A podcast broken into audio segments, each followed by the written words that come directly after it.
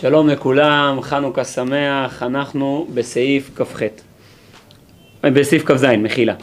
אה, אומרת לנו הגמרא שרבי זיירא כי אבכה לשמי גירסי, כשהוא היה חלש כבר מרוב לימוד, אבא אמר אייזיל ואייתי בפיתחה דבי רבי נתן בר טוביה, נלך ואשב על פתח ביתו, בית מדרשו של רבי נתן בר טוביה.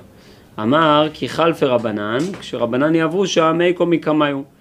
ואקבל אגרא, אני אעמוד בפני תלמידי חכמים ואני אקבל שכר, שווה לי לשבת בכניסת בית המדרש, תלמידי חכמים ייכנסו, אני אקום מפניהם ואקבל שכר. נפק, עתה רבי נתן בר טוביה, יצא רבי נתן בר טוביה, אמר לי, מן אמר הלכה במדרשה, שאל אותו רבי זרע, מי אמר הלכה בבית המדרש? אמר לאחי אמר רבי יוחנן, אין הלכה כרבי יהודה דאמר, מתפלל אדם של מוסף, ואחר כך מתפלל של מנחה.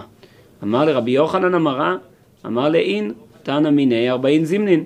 אמר לי חדא אילך או חדא תילך? כלומר, האם הדבר הזה היה ידוע לך או שהוא חדש לך? בסדר? האם זה דבר ידוע או שהתחדש? אמר לו חדא תילי, זה חדש לי. משום דמיספקא לי ברבי יהושע בן לוי, לא ידעתי את הדין הזה, זה, לא, זה היה חידוש בשבילי, שאנחנו נקדים את מוסף למנחה, למה? כי אני הסתפקתי בדברי רבי יהושע בן לוי, שאמר רבי יהושע בן לוי, כל המתפלל תפילה של מוספין לאחר שבע שעות לרבי יהודה עליו הכתוב אומר נוגי ממועד אספתי ממך היו. מהי משמע? דהי נוגי לישנא דתברא ומי אמר שזה דבר שלילי? כדי מתרגם רבי יוסף תברא תעל סניון דבית ישראל דאחו זמני מועדיה דבירושלים שהם איחרו את זמני המועדים בירושלים והם איחרו את המוסף עד אחרי שעה שביעית. טוב, צריך להבין קודם כל את היסוד הזה של מה מגיע רבי זיירא לשבת על פתח בית המדרש לקום בפני תלמידי חכמים. מבאר מרן הרב קוק בסעיף כ"ז, כוחות הנפש מתחזקים בהיות כוחות הגוף שלמים ובריאים. כלומר, יש קשר מאוד מאוד הדוק בין הגוף אל הנפש, כמו שכבר מביא הרמב"ם בהלכות דעות, על כן כתב הרמב"ם, כי היות הגוף שלם הוא בריא ומדרכי עבודת היוצר. למה? כי באמת עבודת הגוף וחיזוק הגוף הוא חלק בלתי נפרד מחיזוק הנפש. הגוף הוא כלי הנפש, ולכן בחיזוק הגוף גם כן מתחזק הנפש, כמו שגם העיר מרן הרב קוק וכמה וכמה מקומות, על חשיבות חיזוק הגוף כחלק מחשיבות חיזוק הכוחות הנפשיים. כי אפשר לצייר מושכל אמיתי בשעת התחלשות כוחות הגוף הרבה. אדם לא מסוגל להיפתח אל תובנות אמיתיות, רוחניות, שלמות, כשהוא טרוד בטרדות הגוף. והנה, מידת השלמים שתמיד הם המצרים ציוריהם הנכבדים, שהם ממלאים את הנפש רגשי קודש ועובדים על ידי זה את השם ידבח מאהבה. כלומר, אדם שלם זה אדם שכהן יש לו ציורים נכבדים, העולם הציורי שלו מלא בשייכות לתובנות גדולות, להערות גדולות, לרגשות גדולים, אמנם כשנחלש הכוח הגופני, בהיחלש נושא השכל בעודו מחובר לחומר נחלש גם כן, כוח השכל והציור. בסוף הגוף הוא הקן של הנפש. ממילא כאשר הקן נחלש, גם מה שנמצא על גביו, גם הוא נחלש. על כן, גם בעוד שלא היה יכול להחזיק דרך העבודה של מעלתו התמידית הרמה, היה בלתי מפנה הזמן ההוא לבטלה. כי אם חשב מחשבות לאחוז לשעה בעבודה עם ציור שפל לפי ערכו, דהיינו על מנת לקבל פרס שעל זה אין צריך כל כך ציורים נעלים. בא רבי זעירא ומזהה חלישות גופנית. בא ואמר עכשיו לבוא ולהחזיק עמדה תורנית, רחבה, ציורים גדולים, אני לא מסוגל.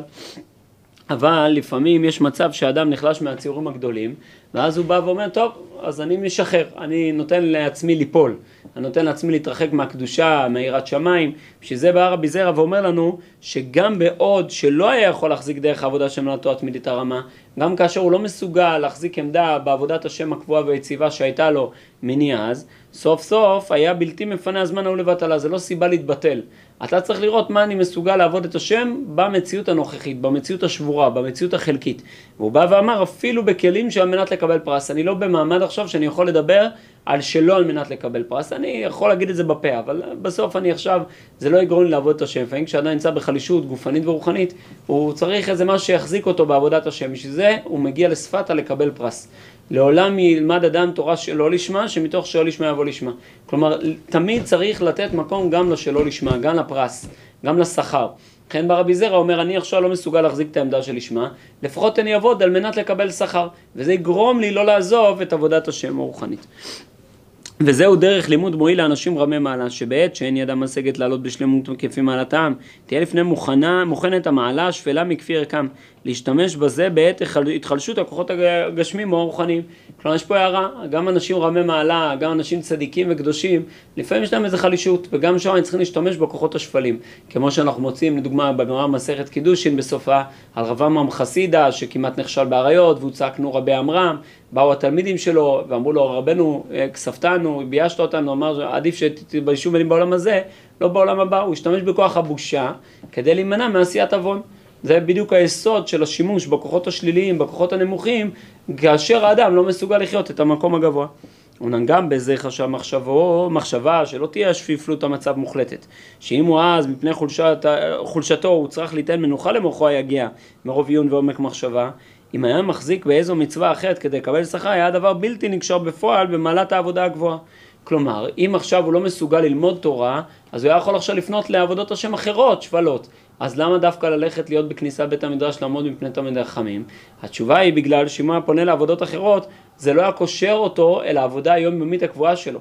ממילא, הוא לא היה זוכה אחר כך כשהוא חוזר לבריאות לשוב אל העבודה הטבעית שלו.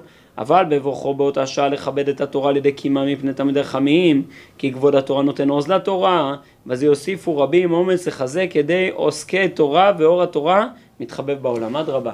אני לא עוזב את היחס שלי עם התורה, אני קושר את עצמי ביחס עם התורה דרך היחס עם תלמידי חכמים, עם נושא התורה, כמו שלמדנו כמה פסקאות ברצף, פרק שלישי, שיסוד השגת התורה היא קודם כל כבוד התורה, כשאדם יש לו כבוד תורה מלא, דרך התורה פתוחה לפניו, כשאדם אין לו כבוד תורה, דרך התורה, התורה חסומה לפניו. ממילא, גם פה.